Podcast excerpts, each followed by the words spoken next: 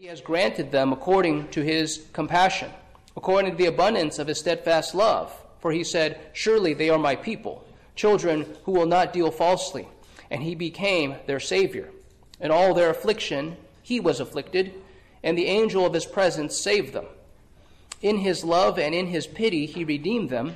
He lifted them up and carried them all the days of old. But they rebelled and grieved his Holy Spirit. Therefore, he turned to be their enemy and himself fought against them. Then he remembered the days of old of Moses and his people, where is he who brought them up out of the sea with the shepherds of his flock? Where is he who put in the midst of them his Holy Spirit, who caused his glorious arm to go at the right hand of Moses, who divided the waters before them, to make for himself an everlasting name, who led them through the depths? Like a horse in the desert, they did not stumble, like livestock that go down into the valley. The Spirit of the Lord gave them rest. So you led your people to make for yourself a glorious name. Look down from heaven and see, from your holy and beautiful habitation. Where are your zeal and your might? The stirring of your inner parts and your compassion are held back from me. For you are our Father, though Abraham does not know us and Israel does not acknowledge us. You, O Lord, are our Father, our Redeemer from of old is your name. O Lord, why do you make us wander from your ways and harden our heart so that we fear you not? Return for the sake of your servants, the tribes of your heritage. Your holy people held possession for a little while. Our adversaries have trampled down your sanctuary. We have become like those over whom you have never ruled, like those who are not called by your name. Please turn also to the New Testament. Our text this morning is Ephesians chapter 4, verse 30. We'll begin reading from Ephesians 4:25 through verse 32. This also is God's holy word. Therefore, having put away falsehood, let each of you speak the truth with his neighbor, for we are members one of another. Be angry and do not sin. Do not let the sun go down on your anger, and give no opportunity to the devil. Let the thief no longer steal, but rather let him labor, doing honest work with his own hands, so that he may have something to share with anyone in need. Let no corrupting talk come out of your mouths, but only such as is good for building up, as fits the occasion, that it may give grace to those who hear. And do not grieve the Holy Spirit of God, by whom you were sealed for the day of redemption. Let all bitterness and wrath and anger and clamor and slander be put away from you, along with all malice. Be kind to one another, tender hearted, forgiving one another, as God in Christ forgave you. May we go to our God and ask for his blessings on the reading and also the preaching of his holy word. our loving God, we thank you, Father, for your word, the reminder that our sins grieve the Holy Spirit, that he is the one uh, who is with us, given us as a deposit guaranteeing our inheritance in heaven. And Father, we think so lightly. We even forget that our bodies are temples of the Holy Spirit, that the church, the body of Christ, is a temple of the Holy Spirit. Father, we pray that you would guide us by your word and spirit. We pray, Father, and thanks for your mighty work that you do through your spirit to sustain us and guide us in our lives. And Father, we pray that we would learn what is pleasing to you, that we would desire to do it. Father, we pray for the good news of the gospel to go forward with power even this day. Father, we pray in thanks that you graciously receive sinners and that you remind us that we have true hope for forgiveness in our Lord Jesus Christ. That you did not uh, end there, that you gave us the deposit of your Holy Spirit to encourage us, to guide us, to renew us. We thank you for your provision. And we pray, Father, that your Son would be glorified, that your servant will be humbled. We thank you in Christ's name. Amen.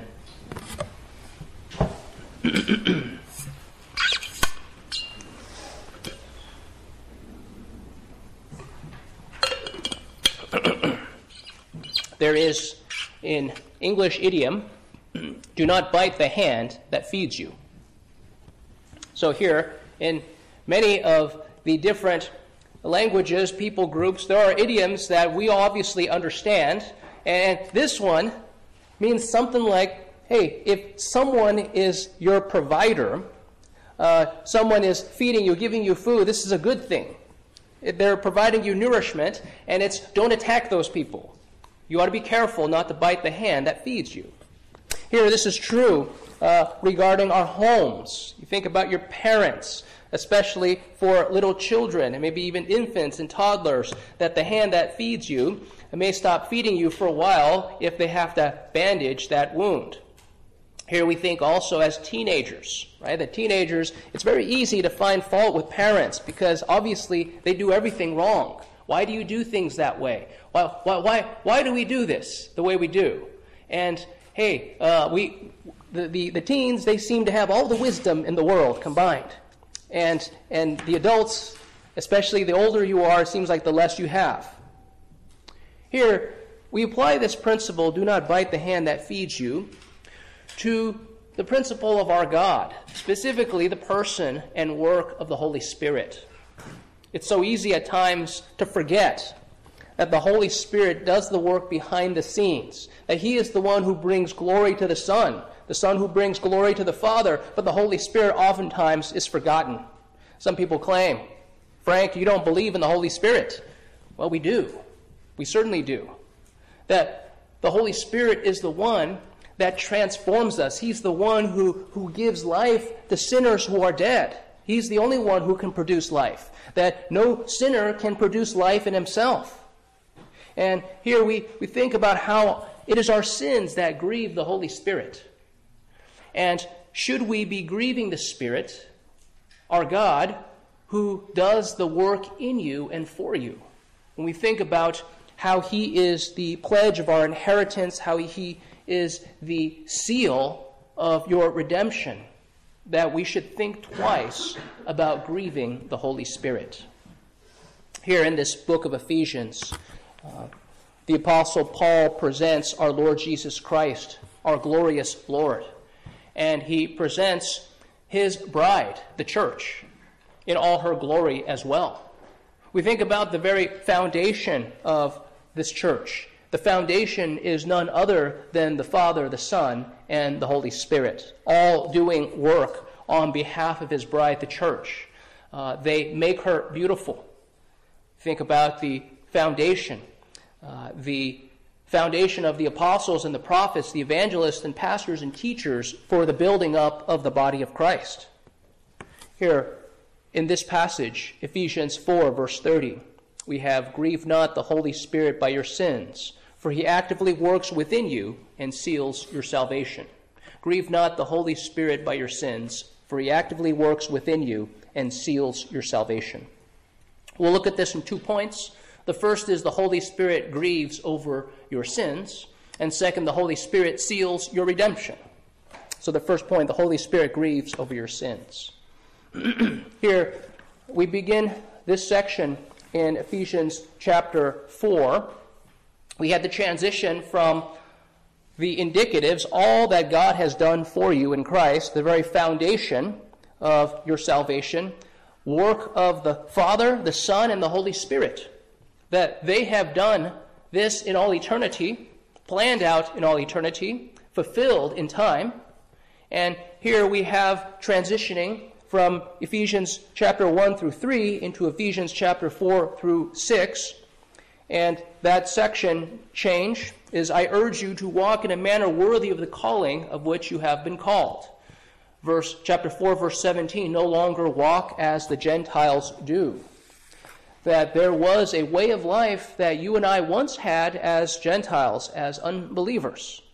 Uh, it involved willful ignorance, involved the futility of our minds, darkened understandings involved a hardened heart and a callous conscience, a giving over to and being guided by sensuality that leads to greater impurity without restraint. That the Holy Spirit is the one who calls us from that life to an entirely different life, a life led by the Spirit, a life that is guided by the Word of God. Here, we have in verses chapter 4 verses 17 to 24 a description about general imperatives.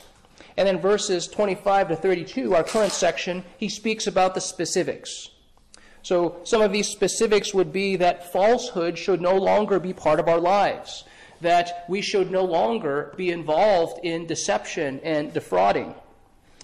That new life means that your anger and the sinful pride that fuels it must die. That there must be an end to this sinful anger that springs up so easily.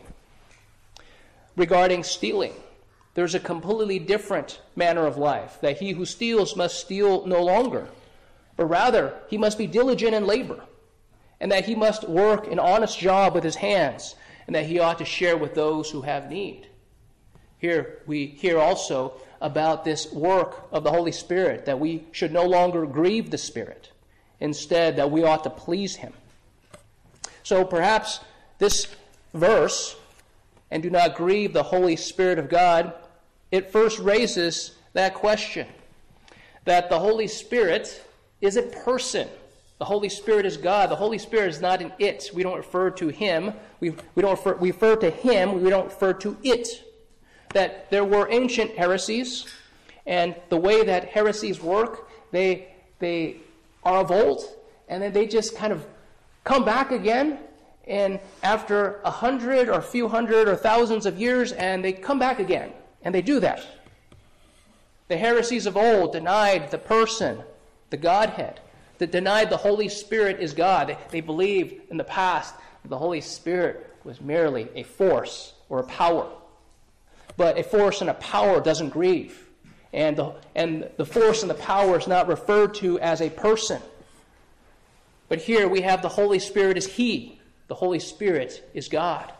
You think about how the apostles in Acts 5, with the story about Ananias and Sapphira, how they rebuked these two people that they had sold their property and they gave some of the proceeds to the church but they claimed they gave all of the proceeds to the church, and that Peter rebuked him, saying that what tempted you to lie to the Holy Spirit? And then in the following verse, he says, You have not lied to men, but to God.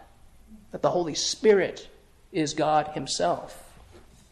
Here we're reminded about the dwelling of the Holy Spirit. That the Holy Spirit does not dwell in the hearts of non Christians that uh, perhaps we can even say the Holy Spirit is not grieved by the sins of non Christians, he's grieved by the sins of Christians. And it's because the Holy Spirit dwells in your hearts. He dwells in the hearts of Christians. 1 Corinthians 6:19 Or do you not know that your body is a temple of the Holy Spirit who is in you, whom you have from God, and that you are not your own? The Holy Spirit dwells in the hearts of his people. That if you are trusting in Jesus Christ, then God necessarily has given you the gift of the Holy Spirit. Here, when you think about house guests, Thanksgiving is coming up. Maybe you have family members coming from out of town, uh, or perhaps the close friends.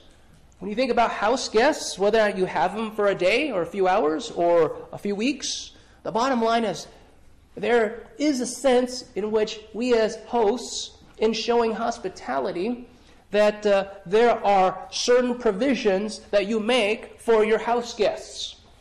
For example, for us, uh, we run our home a little cooler, right? Uh, but when house guests come, uh, we might say, okay, well, we'll move it up a few degrees, right, for the benefit of our house guests, because we don't mind being bundled up, but uh, we want to make it comfortable for others. Maybe there's a function of noise. Hey, children, you know, you shouldn't you shouldn't start making noise until like after 8 a.m., right? So when normally they, they get up right away, they're already making noise. Uh, what about foods? Imagine if you had a vegetarian as a house guest. You know, it would be kind of odd if, if uh, you're, you're serving uh, a, a big pot of roast beef or, or something, right? You, you could imagine, hey, may, maybe this would turn, turn our house guests off and you would make some, some provisions. Hey, we shouldn't do that. Have you ever thought that in your hearts you have the Holy Spirit dwelling. How often do we say, Oh, there's nobody watching. I can do these things at home when I'm by myself. But is not the Holy Spirit indwelling you?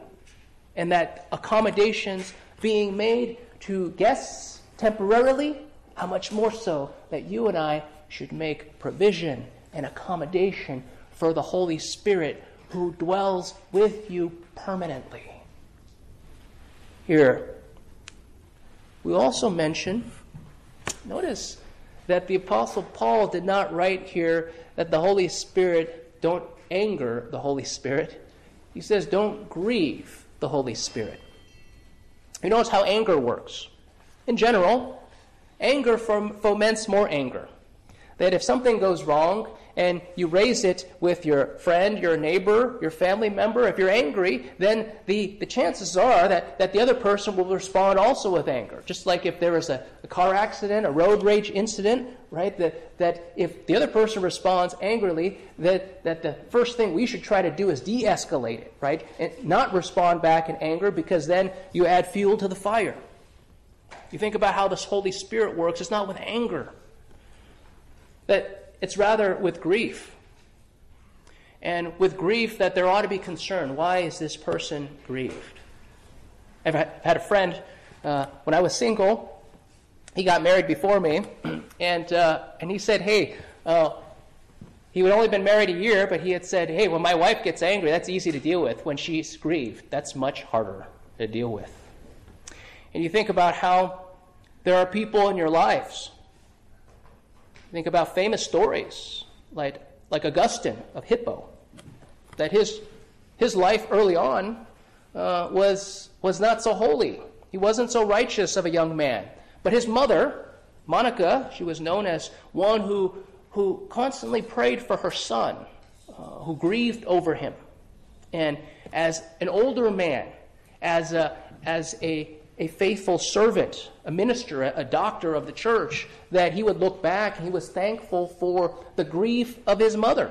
That that was, that was good for him regarding uh, the, the life that he had later on. Here we, we think about how there might be people in our lives that we know grieve for us.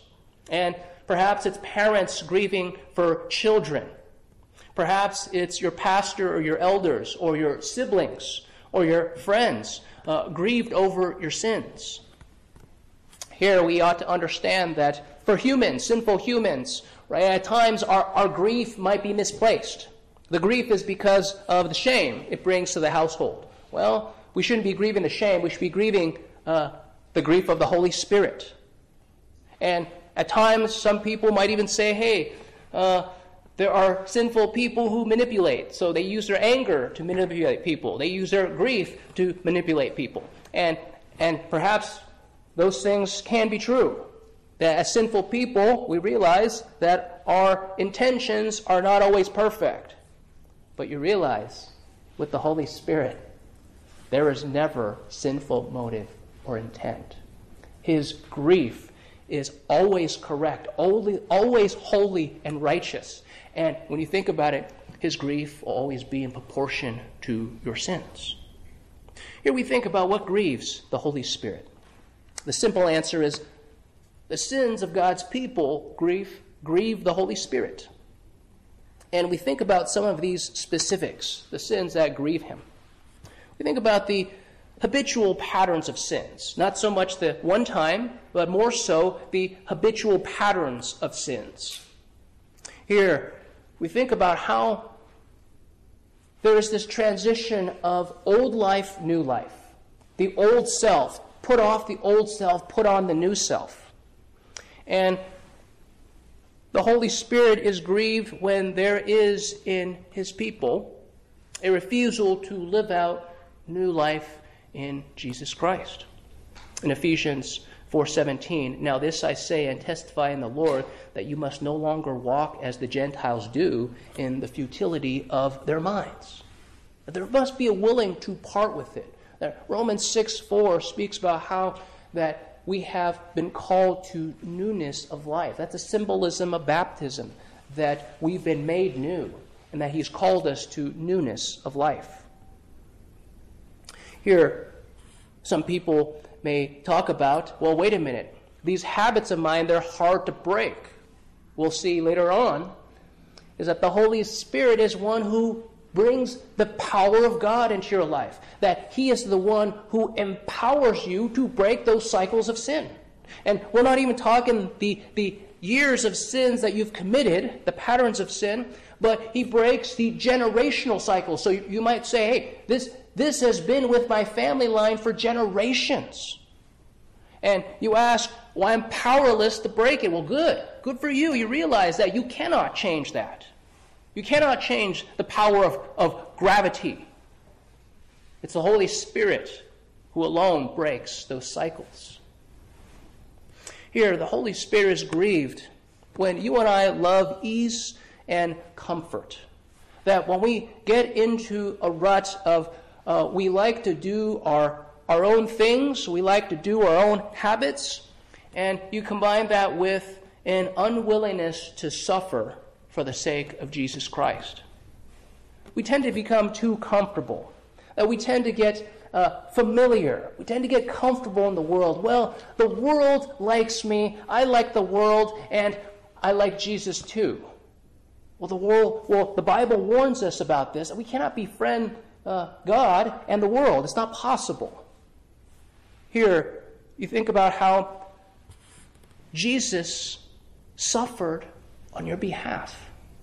If you're trusting in Jesus Christ, that his life, his death, was suffering for you.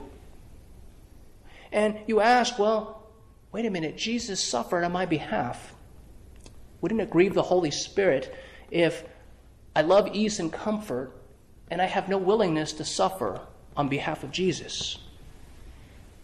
Here, we think also about the grief that comes to the Holy Spirit because of the suffering and the misery that you bring on yourself. Here, we read earlier in Isaiah chapter 63, verse 9 In all their affliction he was afflicted, and the angel of his presence saved them. In his love and in his pity, he redeemed them.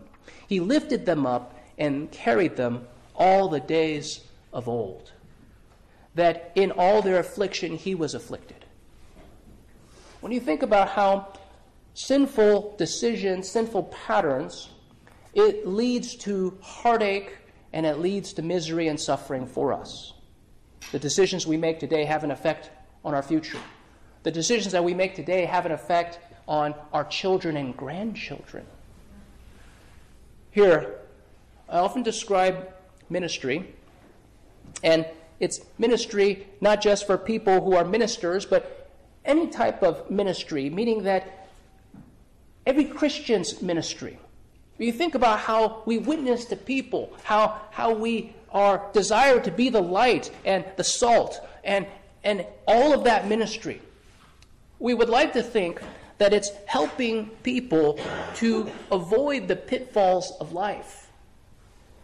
But you realize the reality is not helping people avoid these pitfalls for them not to step into it, but rather the reality is you warn them, they step into it, and then you're there afterwards to help them through, to put the pieces together of their life when true suffering and true misery come. You realize that that's, that's more often than not the description of, of how we minister to people, picking up the broken pieces due to sinful choices. And this is not in the manner of, I told you so, right? But rather, what did you learn along the way? Praying that they might come up with the right answers. What, what did you learn? Well, ultimately, it's, I learned that I made sinful choices. These are the result of them. I learned that God is faithful and patient and that I've grieved the Holy Spirit. Here, the Holy Spirit is grieved over your divided hearts in your loyalty to Jesus Christ. Jesus, on the cross, paid in full for your sins past, present, and future sins, all paid for in full. He didn't pay a partial payment and he says, okay, I, I paid part of it, you, you pay the rest. Or I paid 90% of it, I leave 10% for you to pay. No, Jesus on the cross paid for entirety every one of the sins of his people. And wouldn't the Holy Spirit be grieved if you and I choose to follow Jesus Christ in any half hearted way? You think about uh, a divided heart. Divided heart is what happens when we have two masters. If we're following Christ and we're following the world. If we're serving Christ and we're serving wealth, according to Matthew 6 24. Here we think also about prayerlessness. The Holy Spirit is the one, we're told in Romans 8, that He's the one who leads us with groanings. Oftentimes we don't know what to pray for. And, and the Holy Spirit is the one who leads us and guides us in our prayers. But if we're prayerless, if we, if we labor diligently until we're out of breath and we're all out of ideas and nothing is left, and then we start to wonder wait a minute, maybe I should have brought this before the Lord. See, this, these are the lessons that we learn in life all the time.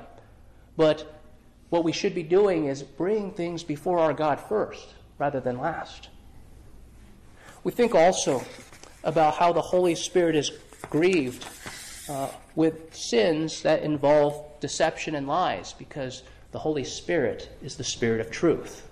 Here in John 16 13, when the Spirit of truth comes, he will guide you into all the truth, for he will not speak on his own authority, but whatever he hears, he will speak, and he will declare to you the things that are to come. So the Holy Spirit is particularly concerned uh, regarding the sins of lying, of deceiving, of defrauding. You think about the worst deception. The worst deception is self deception. Have you ever seen this? You witness this in people where they're trying to deceive, yet all the people around them can see, hey, you're trying to deceive us, we're not deceived. And it seems like the only person you're deceiving is yourself. That's the worst kind of deception. When they, they, they think they're deceiving everybody, the only person they're deceiving is themselves. Here we have that command earlier in verse 25. Therefore, having put away falsehood, let each of you speak the truth with his neighbor. That we have a duty to, to be promoting and speaking the truth, not, not just with other Christians. Some religions claim that truth is required for Christians, uh, or, or, or people of the same religion, but we're required to bear testimony of the truth to everyone. Here, the Holy Spirit is also grieved by sins against the unity and peace of the church or among brothers. Ephesians chapter 4 verses 1 through 3. I therefore, a prisoner for the Lord, urge you to walk in a manner worthy of the calling to which you have been called, with all humility and gentleness with patience, bearing with one another in love, eager to maintain the unity of the Spirit in the bond of peace. Eager to maintain the unity of the Spirit in the bond of peace. That we should be looking to preserve the peace and the unity between brothers and within the church. Here we also have some specifics that the Holy Spirit is grieved by corrupting talk that leads others astray, there in verse 29. He's grieved by sinful anger that gives the devil a foothold, that gives the devil an opportunity. Here, the Holy Spirit is also grieved when you and I seek glory for ourselves rather than glory for Christ. So we ask, instead of grieving the Holy Spirit, what ought we to be doing? We ought to be doing instead is that we ought to discern what is pleasing to the Lord. That the Holy Spirit is the one who is within us, that we've been given the Word of God, Jesus, who is the Word, and that it is clear to us, according to God's Word, how then we ought to live.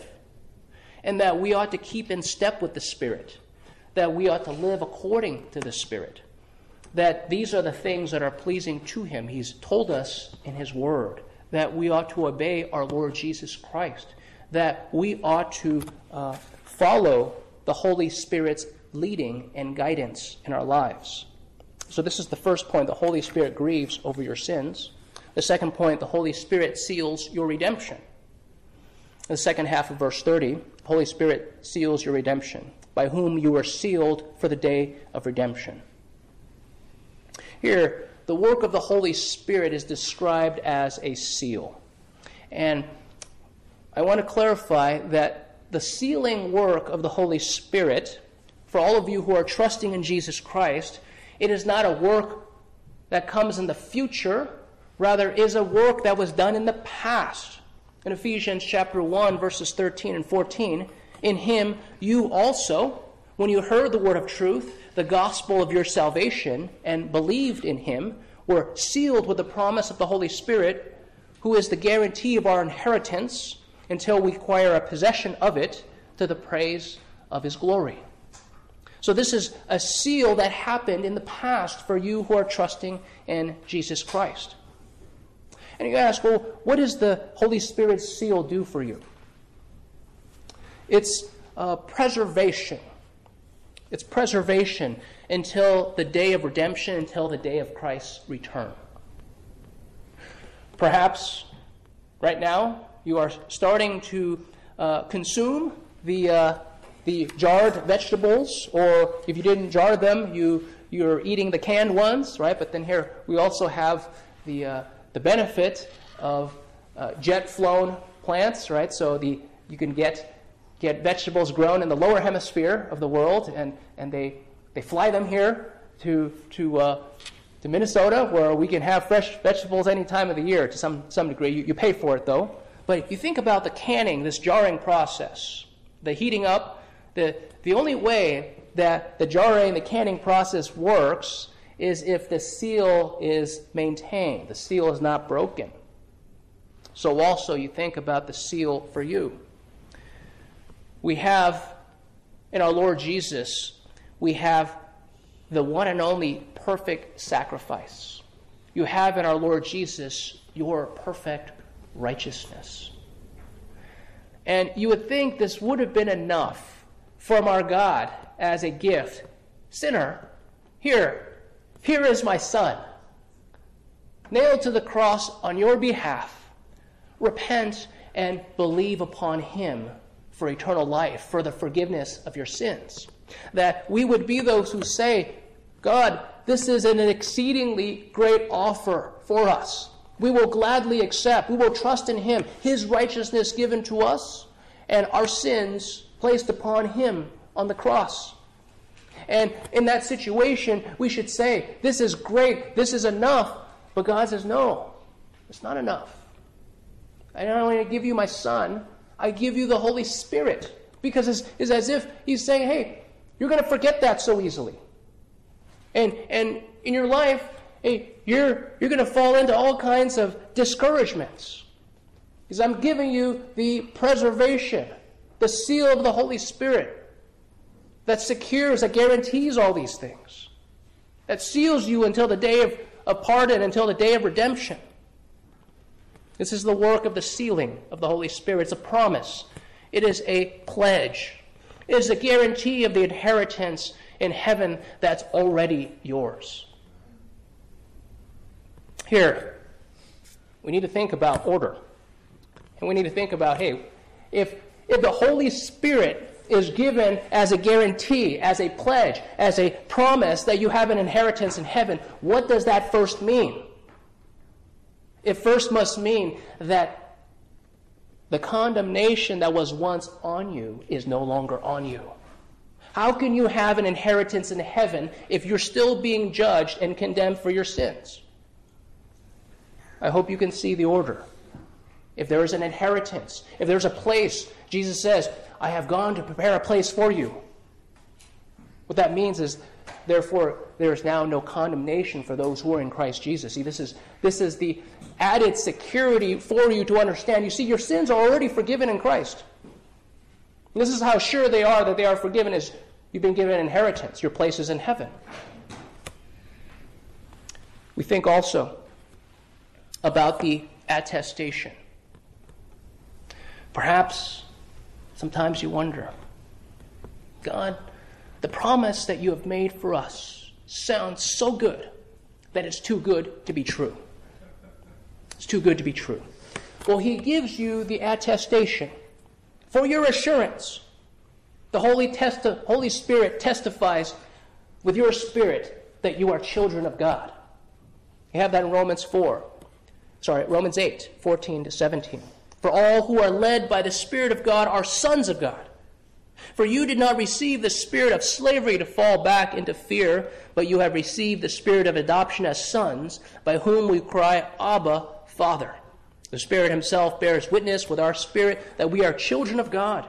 And if children, then heirs, heirs of God and fellow heirs with Christ, provided we suffer with Him, in order that we may also be glorified with Him. Holy Spirit is there attesting that God's people are adopted as sons and daughters. You think about comfort. You fly Delta, you fly United. Do you think they're concerned about your comfort? Of course they are. They want your money, they want you to buy their ticket. But do you think God is concerned about your comfort too? Certainly. That's why He gives you the gift of the Holy Spirit. That it's not only your safety and your salvation, but He's concerned about your comfort, about your peace, about your satisfaction in life.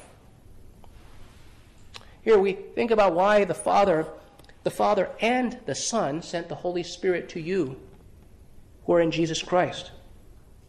Holy Spirit is given to his people so that there might be spiritual life for us who are dead sinners. Titus 3:5 For he saved us not because of works done by us in righteousness, but according to his own mercy by the washing of regeneration and renewal of the Holy Spirit. Nobody gives life to themselves. It is the Holy Spirit that gives you spiritual life. That He is the one who opens the eyes of the blind. He is the one who, who unplugs the ear of the deaf. He's the one who gives new hearts that we cannot do. That is the gift of the Holy Spirit. The gift of the Holy Spirit is also for the work of illumination. It's called shining the light. Shining the light on us. That outside of the work of the Holy Spirit, you and I would merely walk in darkness, that we would stumble and fall every step of the way.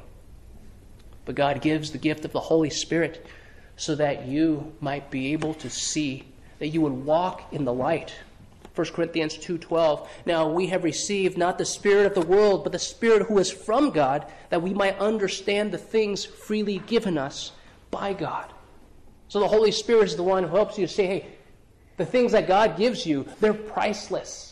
You cannot, you cannot get them from the world. You can't buy them. You can't buy them on Amazon.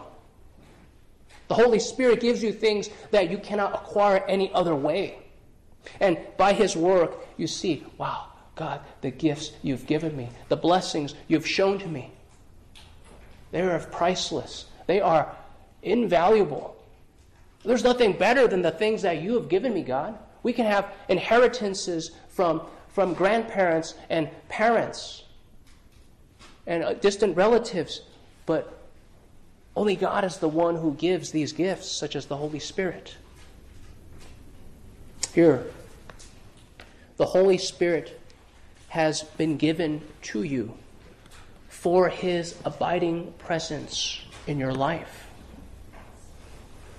Do you ever struggle with loneliness? I've talked to people who have so many children, so many relatives. They could be in a house full of people, yet they still struggle with loneliness. And we, we wonder how can that be? And then there are other people who are all alone. But they're not lonely because they have the Holy Spirit's abiding presence. You think about what Jesus had said, John 14, 16. And I will ask the Father, and he will give you another helper to be with you forever. Think about a house guest staying with you forever. Well, that's a lot of hospitality. That's uh, a lot of entertaining. That's a lot of accommodation. But you ask, do you desire to have the Holy Spirit with you forever? Because that is what Jesus asked on your behalf that the helper, the counselor, the advocate would be with you forever. And that is your cure for loneliness. Here we think also about why the Father and the Son gave you the Spirit is for His power in your life. But this is the way my family has done it for generations. This, this is the family business. You think about the, hey, you know, the, the heavy hands, right? Uh, this is my family business. I, you mean I have to leave it since I became a Christian? How am I going to change that? Romans 8:11. If the spirit of him who raised Jesus from the dead dwells in you, he who raised Christ Jesus from the dead will also give life to your mortal bodies through his spirit who dwells in you. Well, I have no power to change these bad habits of mine. Well, what does that verse, what does that word tell you? The Holy Spirit's power is at work in your life. Don't tell me it can't be done. Oh, it's not going to be done by your power, not overnight, not when you want it. It's on God's timeline, not yours. So that you might know it's not by your power, it's by His power. Don't complain about a lack of power. The Holy Spirit's power is at work in your life. Here also, the Holy Spirit has given has been given to you, his people, God's people, to teach you. John 14, 26. But the Helper, the Holy Spirit, whom the Father will send in my name, he will teach you all things and bring to your remembrance all that I have said to you. I ask you, people of God, are you willing to be taught by the Holy Spirit? He is one who is a wise teacher.